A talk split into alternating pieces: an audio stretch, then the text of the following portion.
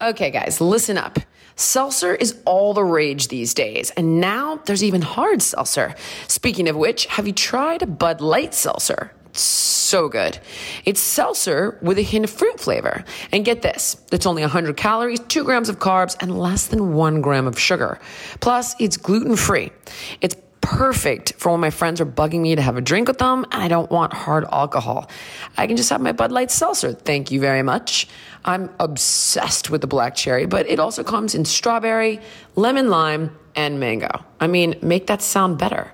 I bet you want to try them all right now, right? This is making me extremely thirsty. Bud Light seltzer, unquestionably good.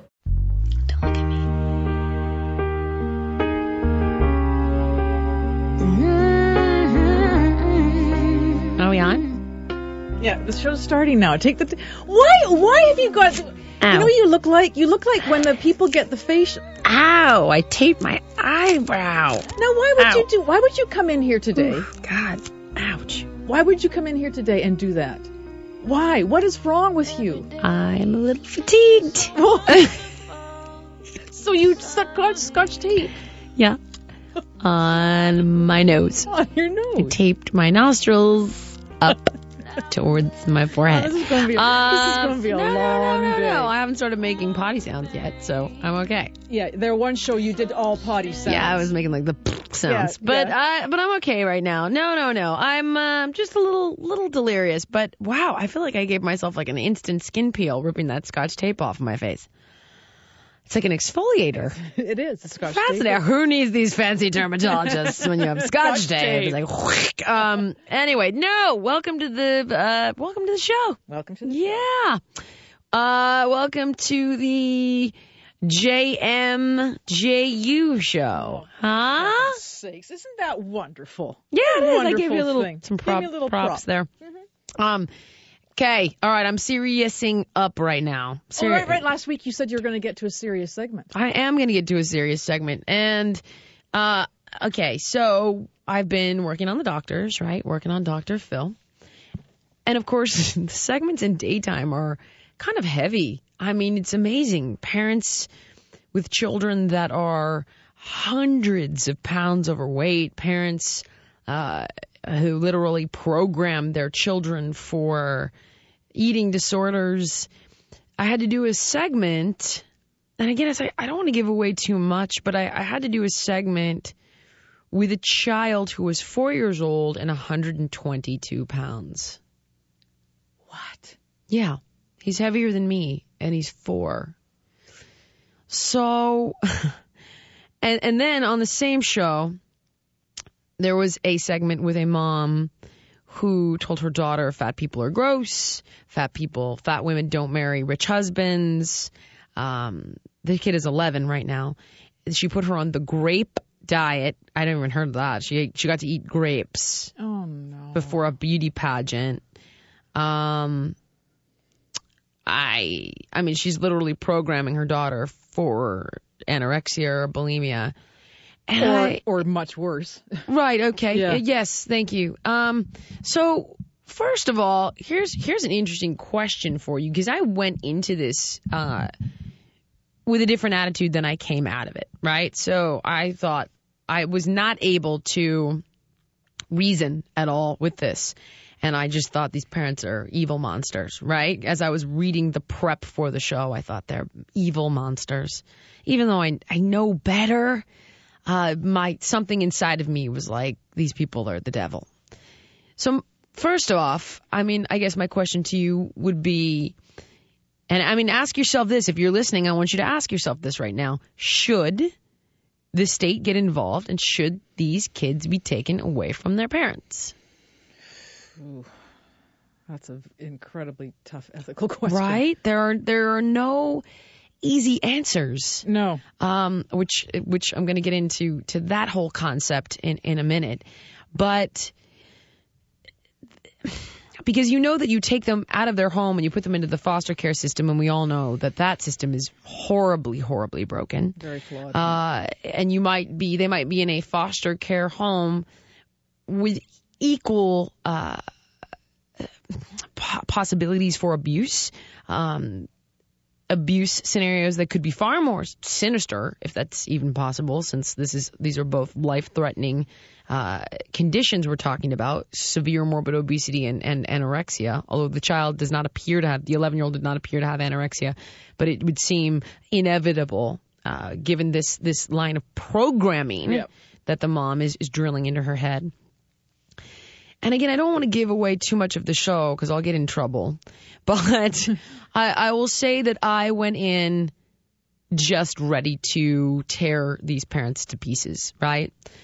And I, it's like, and I start out one segment and I say to the mom with the four year old who's 122 pounds, and I say to her, Are you a stupid woman? And she looks at me like I'm crazy. And I said, Are you dumb? She's like, No. And I said, Can you add and subtract?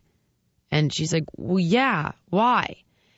And I said, Well, weight loss is simple math. So I'm trying to figure out if you're functioning from a place of idiotic oblivion or what degree of abuse are you inflicting upon your child and why are you doing it? So she goes on to kind of tell me, uh, you know, lie to me about the diet that she's feeding this kid and try to talk about the doctors and the doctors won't help. And uh, by the way, there's, there's nothing wrong with this kid other than the fact that he's being grossly overfed. I'm telling you right now.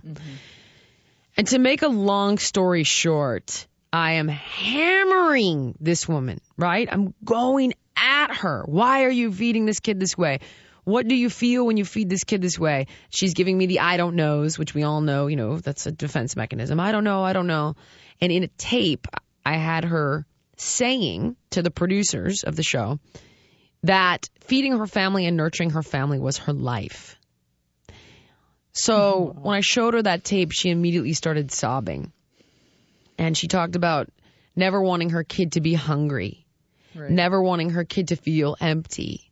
And then, of course, you see footage of the four year old being like, Mommy, sandwich, like crying and screaming. And it's like, holy cow, that's incredibly nerve wracking. That's incredibly hard to hear and incredibly hard to see. And I would imagine as that kid's parents, you'd feel like you can't soothe him, you can't console him. Uh, and when I asked her to tell me about the hunger, she started just, again, sobbing and crying.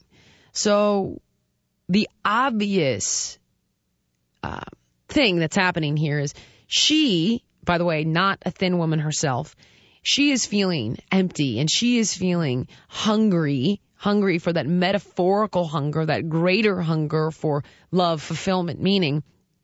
And she is projecting that into her son. And she's thinking, I will never let him feel this hunger. I will let her never, never let him feel this emptiness. I will nurture him. I will feed him. And I also suspect that this is, this gives her life a meaning. You know, I feed him, I feed him. This is what I do. This is what I do. This is what I do. This is, this is, this is my job. This is my meaning in the world right now. And she, honestly, I've got to tell you, I don't think that she was at all conscious. In fact, I'm positive that she wasn't at all conscious of what she was doing or why she was doing it. And like I said, I don't want to give it away. You'll watch the show and you'll see, you'll see her. This was a Dr. Phil show. Her begin to realize that she's lying about what she's giving him. See on tape what she's actually feeding him, and then come to the realization of why she's feeding him like this. And it is, it's devastating quite honestly, because here's a woman that I thought was just one, honestly, going into it, having read the information Right, before right. I did the job, I was like, she's a sadist. She's a monster, right? That's what I had thought. I thought she's a sadist. She's a monster. She's, she is uh, doing, doing this. this on purpose. Yeah, She's oh, doing this on absolutely, yes. Yeah. I was like, of course she is. This has to be, uh, you know, this isn't an accident. But it turns out that this is actually a loving mother, despite the fact that she is seriously and dangerously misguided.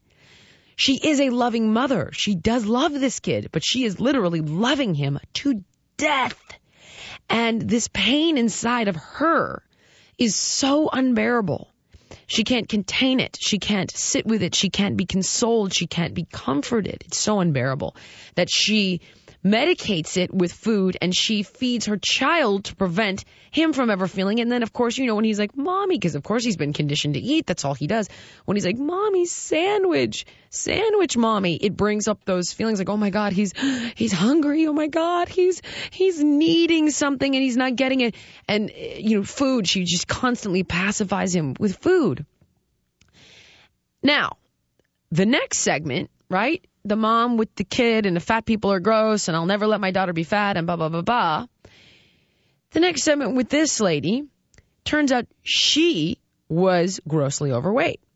And she's had lap band and she's lost a large amount of weight. I can't remember exactly how much. Still, um, still could lose a little bit, but, uh, but, you know, it sounds, seems like she's lost a, a large amount. And she was saying I would get her lap band, I would get her surgery, I would make her breasts bigger to make her waist look smaller. I mean, all of this stuff, Jesus. right? Yeah. And I, you know, I start and I'm vicious, vicious from go because I'm not empathizing with her. I'm thinking you are, you're, you've, you've turned the corner. You've gone to evil, right? That's what I'm thinking.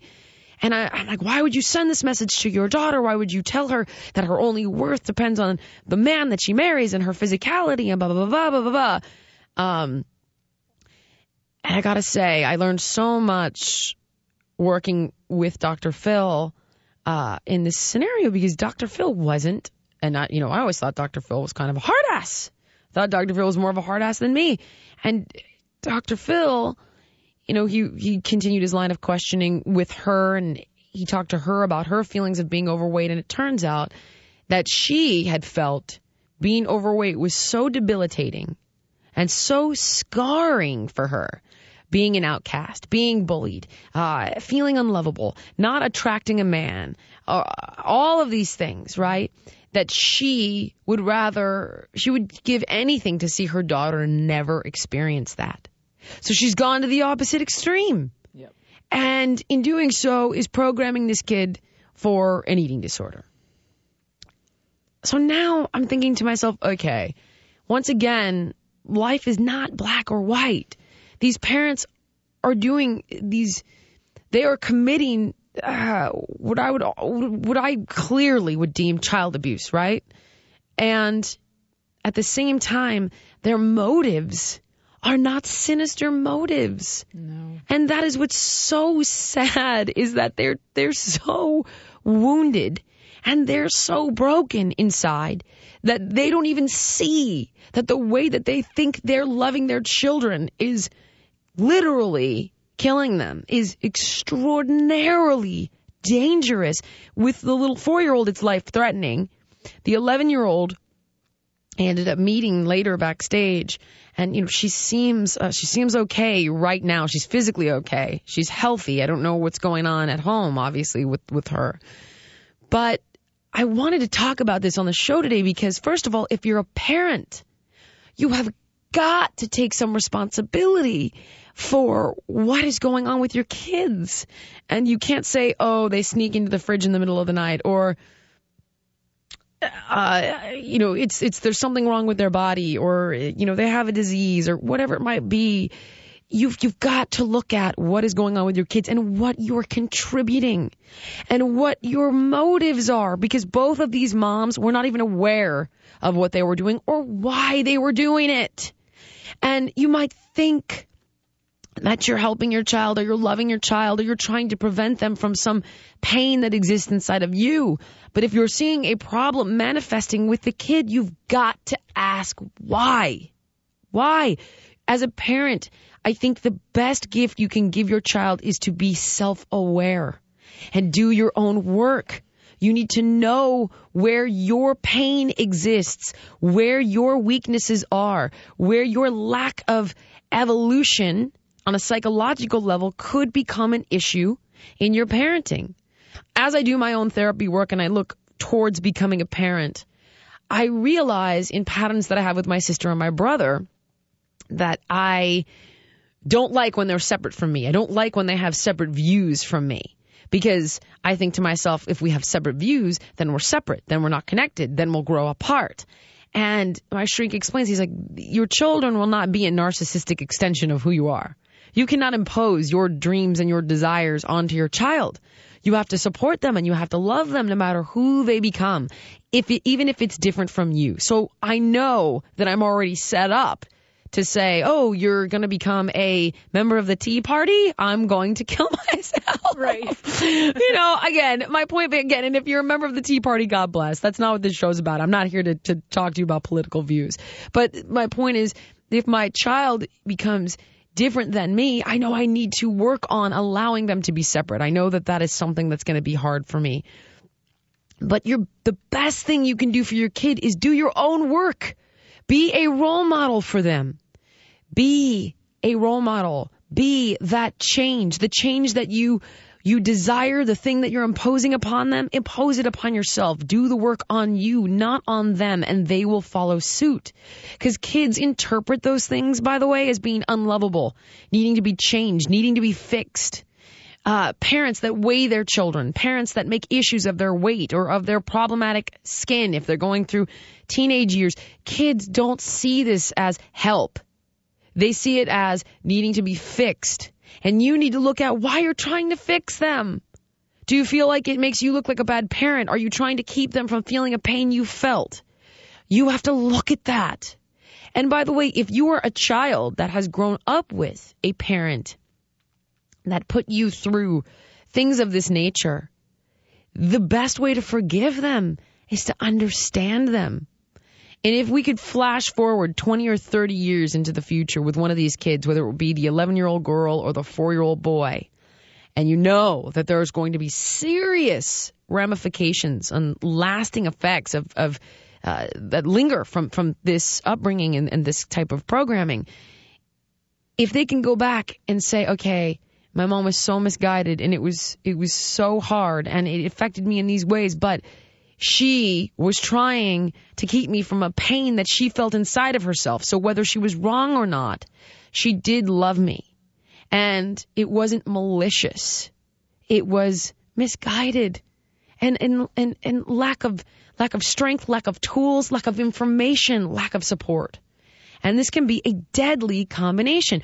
Unconscious emotional issues coupled with a lack of concrete, concrete information about health and wellness can be deadly. Mm-hmm. And I'm, I'm telling you, if you're seeing these patterns in your children, if you're seeing these patterns with yourself, if you're seeing these patterns with your parents, you've got to get to the bottom of it. You have to look inside. You have to ask why. You have to ask what you contributed, or if it happened to you, why it happened to you, what your parents had gone through. Because I can't tell you the 180 that I made going from going into these segments to coming out of them. And I never thought that I could feel such such compassion. And compassion is usually not something I feel. I feel empathy. Um, I tend to feel empathy, but I, I felt my heart breaking for these parents. And I thought going in that they were criminals. Right. And I realized it's it's just a lack of they don't have the bandwidth. No one ever gave them the tools. No one ever helped them become aware of these feelings inside of them that they aren't even conscious are there and are playing out in a very dangerous way. Uh, which also brings me to a totally different segment uh, that I thought we might talk about next, which is the fact that life is not black or white. We cannot form these absolute attachments to things. We cannot live in these polar extremes. And we talk about this a lot with diet, right? Like you can't be all or nothing. But nothing in life is all or nothing. And learning how to live in that gray place where things are not all bad or they're not all good is a critical, integral tool when it comes to leading your healthiest, happiest life. And I want to talk about that after our little break which I assumed you were going to break I up. was, go- I was, I was. Did you see me coming forward? Did you coming forward. it is. Get a little tea break. I need a little You caffeine. need a little. Ca- I, uh, I, we both need a little caffeine. So yeah, we'll take a quick break and we'll come back. Okay. Another night slowly closes in, and I feel so lonely. Touching heat freezing on my skin. I pretend you ready to continue? I'm ready to continue. Yeah. You look better. Oh. well, thank you. I feel I feel more alive. The blood's Yeah. flowing. Good. Um, this segment is uh, it doesn't even have any any any sort of structure. I don't even know where I'm going with it, other than to to know in my heart that we need to talk about this. It's something that I've been experiencing a lot lately. Um, and it's something that has evolved as I've aged, and it's the ability to accept the world as a place of of gray.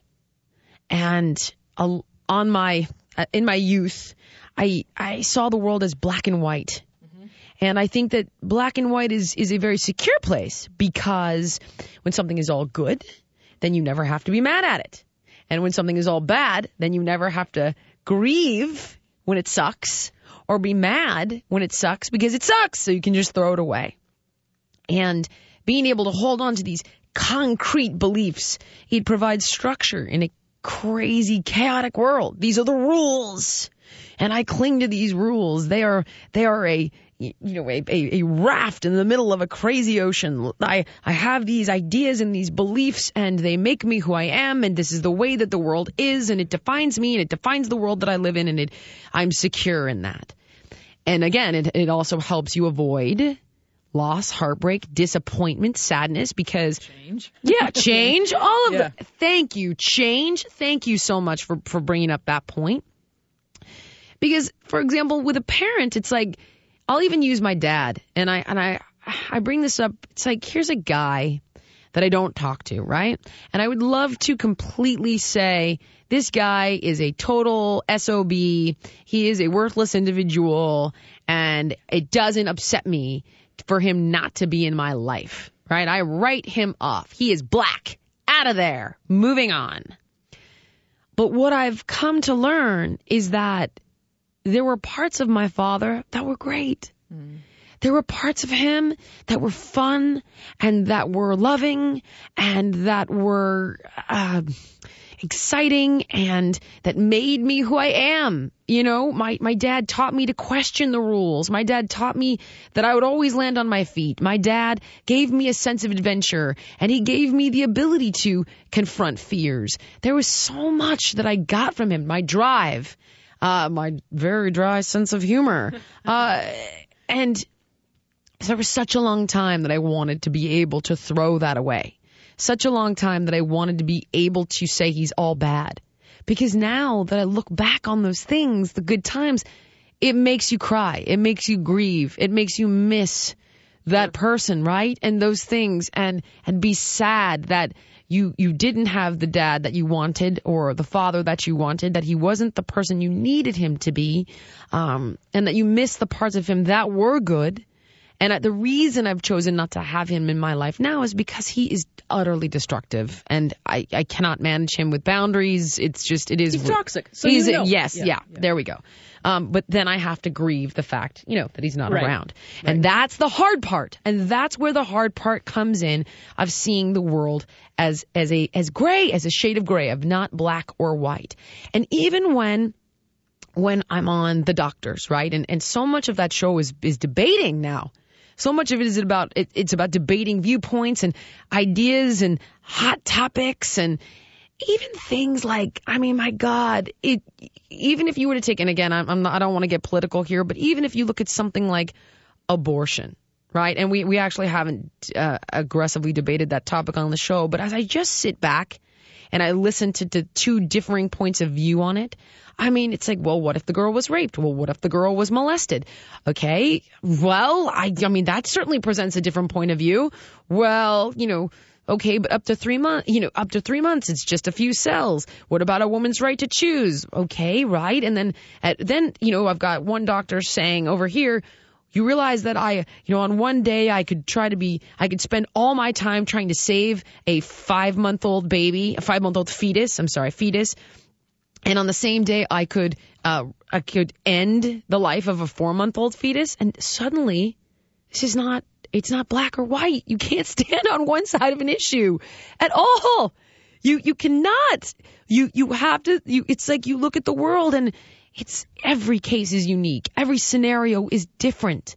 You cannot approach life with a set opinion or set of views because you're not going to be able to function appropriately or feel appropriately in the present moment with the given circumstance if you're bringing all these ideas or opinions to the table. Does that make any sense of what's right or what's wrong? Because every situation is different. Every circumstance is different. And even what I was talking about uh, just a few minutes ago with the parents that are clearly abusing their children. Okay, so you're like, I'm, I want, we should remove those kids, right? I went into that thinking we should call social services. We should get those kids out of there. Those, those kids are going to be, they're going to die physically from this. This is life threatening. And, but then it's like, then you look at foster care and what happens in foster care. And then you look at the motives behind the parents. And then you start saying, okay, this is not black or white. If we provide help for these parents and counseling for these parents and give them the tools, then they'll be able to get themselves on track and subsequently their child back on track.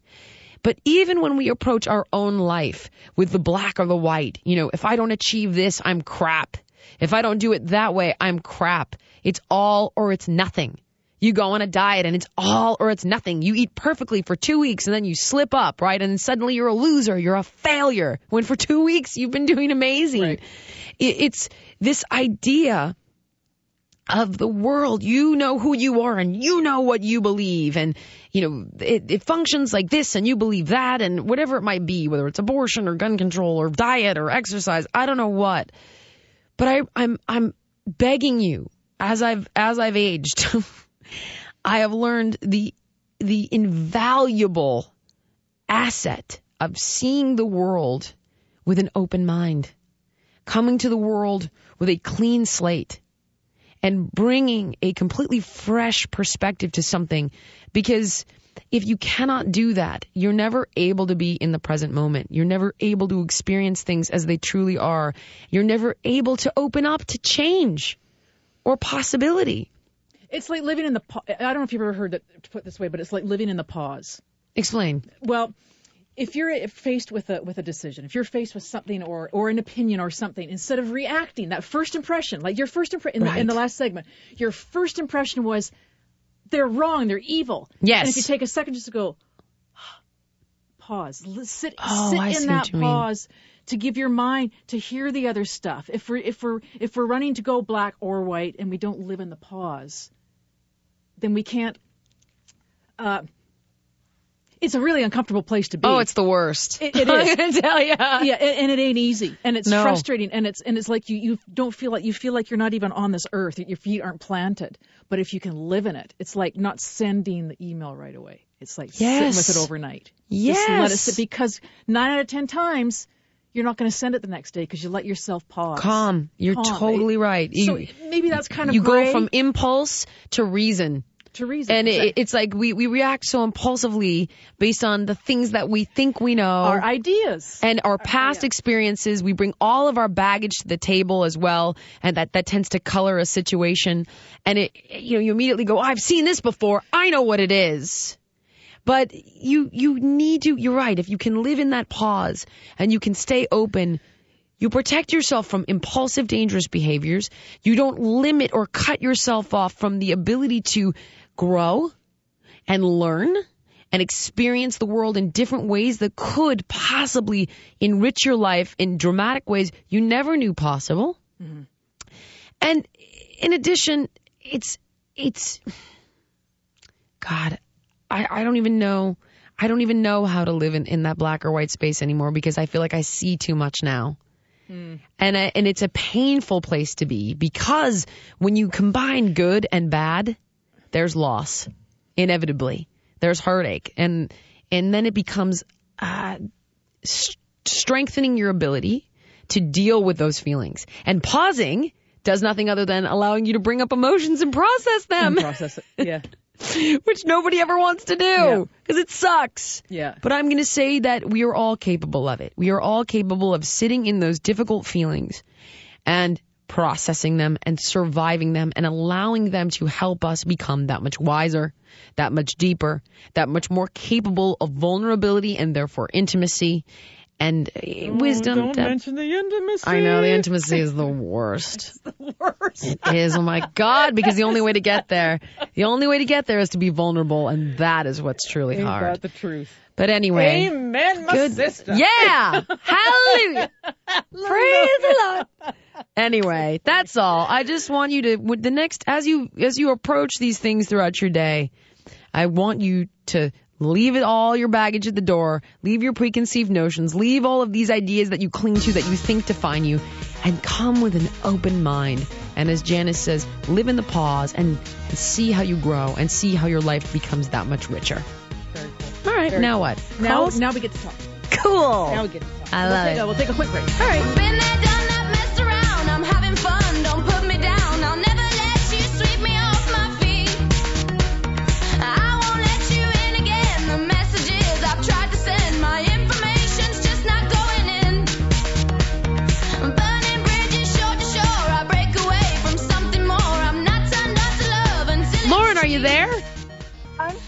You are pulled over, right?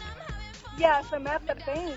Okay, we're, we're okay. All right then. I just I don't want you getting in any accidents or anything. So as long as you're safe. Okay then. Moving on. What's going on? Well, um, I had a question. I had gastric bypass surgery five years ago and um, let go of myself a little bit and gained about 10 or 15 pounds back, and I've really like started to whip my ass into shape. Can I say that? Oops. Absolutely, Uh, honey. Who are you talking to right now? Can I say that? I'm like, I think you'll be fine.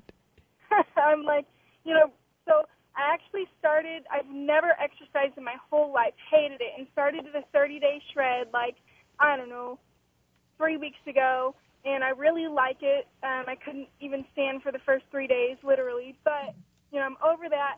But my question is Yeah. that after having gastric bypass surgery, I've lost 185 pounds, and um, I just, at this point, feel a little hopeless. Like, am I ever going to be where I want to be? And on top of that, like, you know, my stomach and my arms, it's like, am I ever going to look normal again, you know? Oh, honey. So Tell- I'm like, tell- and I'm at the age, I'm, I'm really young. I had it when I first turned 18, you know, had a rough childhood and, um, gained weight from it, you know, and, you know, I've been in therapy forever and am studying to be a therapist, so I've worked through a lot of those mental issues. So I'm like 23. I've never even had a boyfriend or a date because of my self confidence and how I look. And now I'm like, even exercising, I'm like, this. Is, I'm never, I'm never going to be normal again. I've lost 185 pounds, and that whether I lose another pound or not, I'm never going to be normal. Oh, So- wait, I don't. Okay, hold on. Hold on a second. What does normal mean? And we can have a very honest conversation. I won't I won't bullshit you. Okay? So tell me what you mean. What's normal? Uh, my stomach is never going to be flat. I'm never going to be able to wear a shirt, a, a a shirt, a girl's shirt with you know capped off sleeves because of you know flabby extra arm shit, and I'm never going to you know. Okay. Okay, do you mean wanna- you mean so you mean that the skin is going to the skin from having lost the weight is pre- preventing you from ever looking quote normal again? That's what you Sort mean. of, yeah, S- sort of or that's what you mean? yeah, definitely that. Okay. I mean, and it's part's my fault, you know. No, I no, no, no, no. Whoa, whoa, whoa. There is no fault. No one is at fault. There's nothing that you are at fault for. You you asked me a question about having your body look a certain way, and I just want to make sure that I understand what you want it to look like. You're not at fault for anything. Okay? If you want to be if you want to take responsibility for something, then why don't you take responsibility for the fact that you've lost a hundred and how much pounds? 185, and I'm working on losing more, so hopefully more. Okay. Well, then that you can take responsibility of, okay? So, let's talk about the facts. The facts are there's extra skin and it, you don't like it, right? no, not at all. Okay. And it makes you feel really self conscious. Yeah. Okay. I'm not going to minimize this for you. I'm not going to bullshit you. Um, I get it. I, I mean, I've worked with contestants that have lost hundreds of pounds and they've got like 20, 30, 40 pounds of skin. And no matter how much weight they lose, it's there and they hate it and it sucks. And I don't blame, I don't blame you and I don't blame them. So I'm going to tell you a couple different things about this. Number one, I want you to focus on the fact that you've lost a ton of weight and you should be so, so proud of yourself. There is nothing not normal about your body. But if you do not like the way that it looks, and with this, I'm going to tell you this is not a figment of your imagination. I understand the excess skin thing and I get not liking it. It is a real thing after you lose weight. And there is a surgery that you can do. Um, it's called like a, a body tuck. And basically, a plastic surgeon removes the excess skin.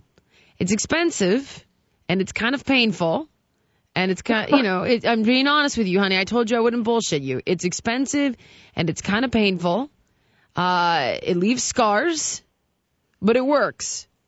Um, it does remove, you know, Courtney just had it done. Uh, one of the contestants from season 11, I think they removed like 30 pounds of skin from her. Um, and what I would say to you is before you engage in that, I would really try to get to a place mentally where you don't you don't use words like it's my fault or I'm not normal because that worries me. When you use words like I'm not normal and it's my fault, it shows me that your head is not in a healthy place to begin with. If you had said to me, I lost 180 something pounds and I'm so damn proud of myself and I'm I'm doing awesome, but I hate the skin, I would feel better about you pursuing the surgery. So that part, I really feel like you need to do a little bit more work on your head and accepting yourself where you're at. Um, and, and with how far you've come, because I gotta tell you, I don't know what normal means. I mean, you and I could have the same conversation and I could say, you know what? I'm, I'm five foot two and everyone else is five, five, five, seven, five, eight. I'm not normal. You know, I have cellulite all over the back of my butt and, you know, no other girls I know have it that work out and eat the way I do. I'm not normal. And you'd call me crazy, right? You'd say, Jillian, you're crazy. Your body is totally fine. Would you not? Yeah, probably. Shut the hell up, you know. Okay. Whatever. right. Okay. So I'm not I'm not asking you to shut the hell up because I totally understand the skin thing. But when you say things like I'm not normal, you have to understand there is no such thing as normal. So what worries Yeah, and me I don't mean like I'm a freak or anything. I just mean like I feel like I have to still, after losing so much weight, make so many, so many adaptations to, you know, um, even still fit around my body, you know. And I hate that. you mean get in the clothes you want. Yeah, that or um, you know, even like swimsuits or whatever, and you know, like you know, like you said, people you know take 30 pounds of excess fat off. So I'm like Skin, skin, not fat, skin, honey. Different. I'm probably at least two sizes um, larger than I really am because of all of that. You're not wrong. I want to. I wish I could give you the mumbo jumbo, love yourself and all of that speech, and I am sort of because it is important. But you're not wrong. So here's here's what I want you to do. Do a little more therapy. Okay? Really work on this word normal and the whole fault thing and try to get to a place where you understand there is no normal. There is the best you and that's it. That there is no such thing as normal because normal sounds like you're comparing yourself to somebody else or some sort of ideal that you have in your head, which you'll never hit because none of us will. I won't hit that uh, your idea of normal either. I guarantee you that one part of my measurement or my physicality will be lacking in this ideal normal person or build that you've created in your head. So I want you to do a little more work on that. I want you to get to all the way down, lose all the weight that you think you need to lose to get to a healthy weight. How much do you weigh now? I um, weigh 200 pounds, Okay, and how tall are you? five eight. Hmm, okay.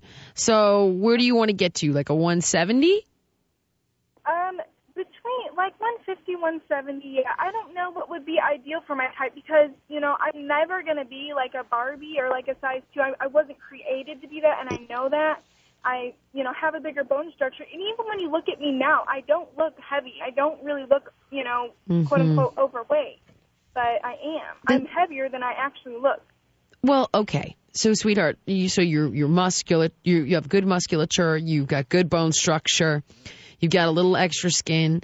I would say when you get to 180, go for a consultation. Because again, they could remove 20, 30 pounds of skin. That's why. So uh, Holly from season four did it. Bill from season four did it. Danny from season eight did it. Jim from you know, I mean, it's like I could go on and on and on. Michael Ventrella did it. Like all, all, all my contestants, many, many of them did it. But I, I want you to get to like 180. Go for a consultation with a plastic surgeon who has done many of these surgeries. Get talk to their previous clients if they'll allow you to. They might not be able to disclose that, but ask if they have any patients that you can talk to. Uh, ask to see before and after pictures of their previous work. Um, get get their make sure they're board certified plastic surgeon. Make sure that you know they they come very highly referred. Do your homework on them. Get a consultation, and then if it bothers you and after doing that work you choose to move forward, that that is the answer, and that is okay. I, it, you have learned how to eat healthy. You have the ability to lose weight. You've done that work. You've lost 185 pounds. If you don't like the excess skin, you have absolutely you you should absolutely go ahead and remove it. Because this isn't about a solution for you. This is a cosmetic thing and you're not trying to put a band-aid on a deeper emotional issue. You're not using this surgery to lose the weight. You've done that work. So that is my recommendation to you. And in the meantime, don't say things like it's my fault. Run around saying I lost 185 pounds. I'm a rock star. Okay? All right. And before Yeah, that's really awesome. Um, I'm gonna do that. Yeah, and I I will definitely work with the psychologist on the whole head thing. I've I've been working on it too. I'm actually in school to be a therapist. Huh. no, and and that's wonderful. But But um, I I will work on that. But that's been the hardest thing to overcome, and I'm sure you've you've known that working on The Biggest Loser. You know, you can lose the the fat person, but getting the mindset out is a whole nother game. but I don't want you to do the surgery until you do. Cuz you'll do the surgery and you still won't be happy cuz the mindset will still be there. You, Yeah, under- you totally. understand? Which, I mean, obviously, probably until I get out of college anyway. No, I prob- don't put a time frame on it. because if you do, it'll never come. You just do Well, this work. It will never come, but college is expensive. Student life is. Right. No, that's true. I thought you were saying when I'm out of college, I'll get that mindset out of my head. No, no, no, no. Just probably we'll be in a better position financially and everything else. Right now, you know, I Good. I'm Then I- make it through I'll- and make a difference in this world. I like the pause. I'm into that right now. I'm into you taking a minute, trying to resolve and uh, yourself uh, mentally, trying to get that mindset out of your head, trying to trying to work on that, and getting a consultation and allowing a little time to pass. And then when you're when you're in a little better place emotionally and mentally about this, and you've you've gotten to the absolute bottom weight that you can get to that's healthy, then you can get a consultation and think about it. Okay? Okay, can I ask one more question? Yeah. Or are you out of time?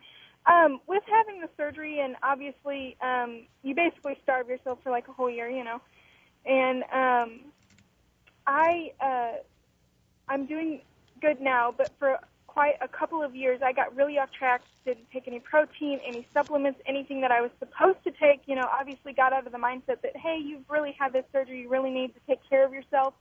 And I've just now started, you know, taking protein and exercising again. Okay. And I'm finding that like doing normal things, like I feel like my muscles are just so weak, and I don't know if they're just deteriorated from not having enough protein for so long, or is that something you normally experience with just an average person who just starts exercising?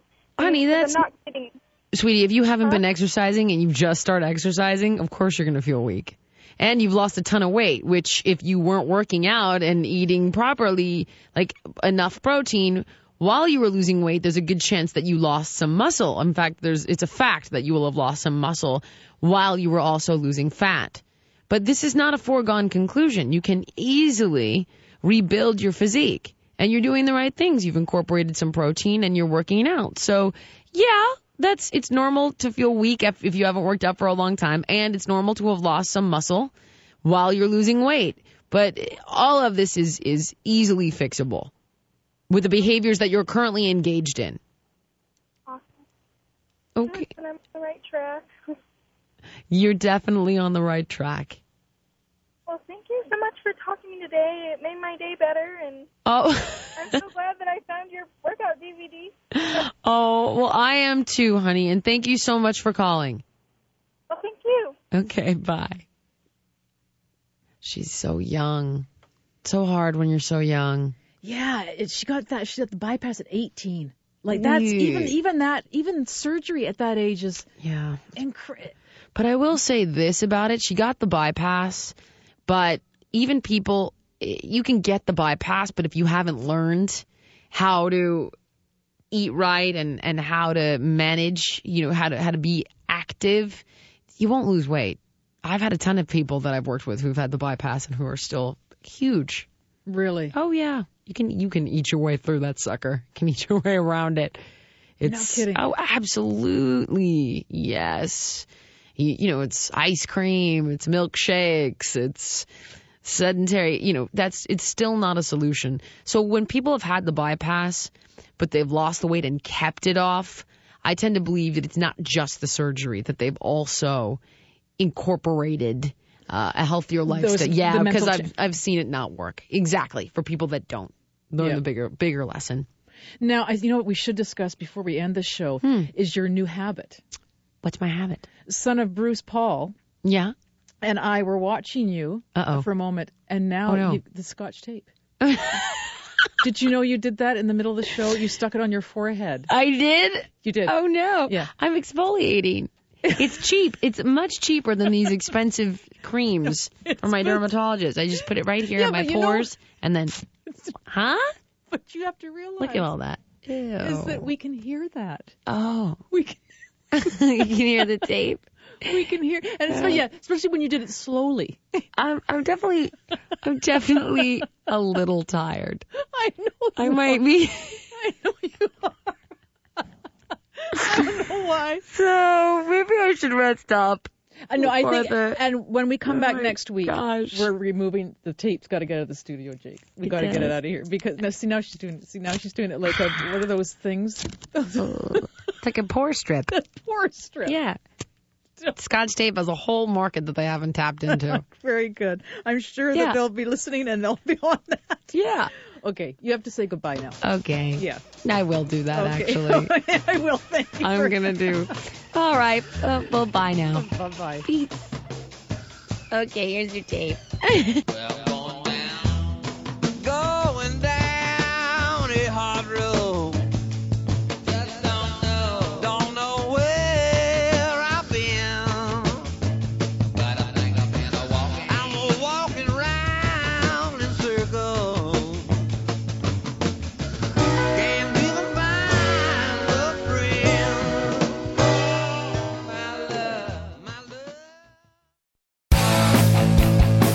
like listening to comedy, try watching it on the internet.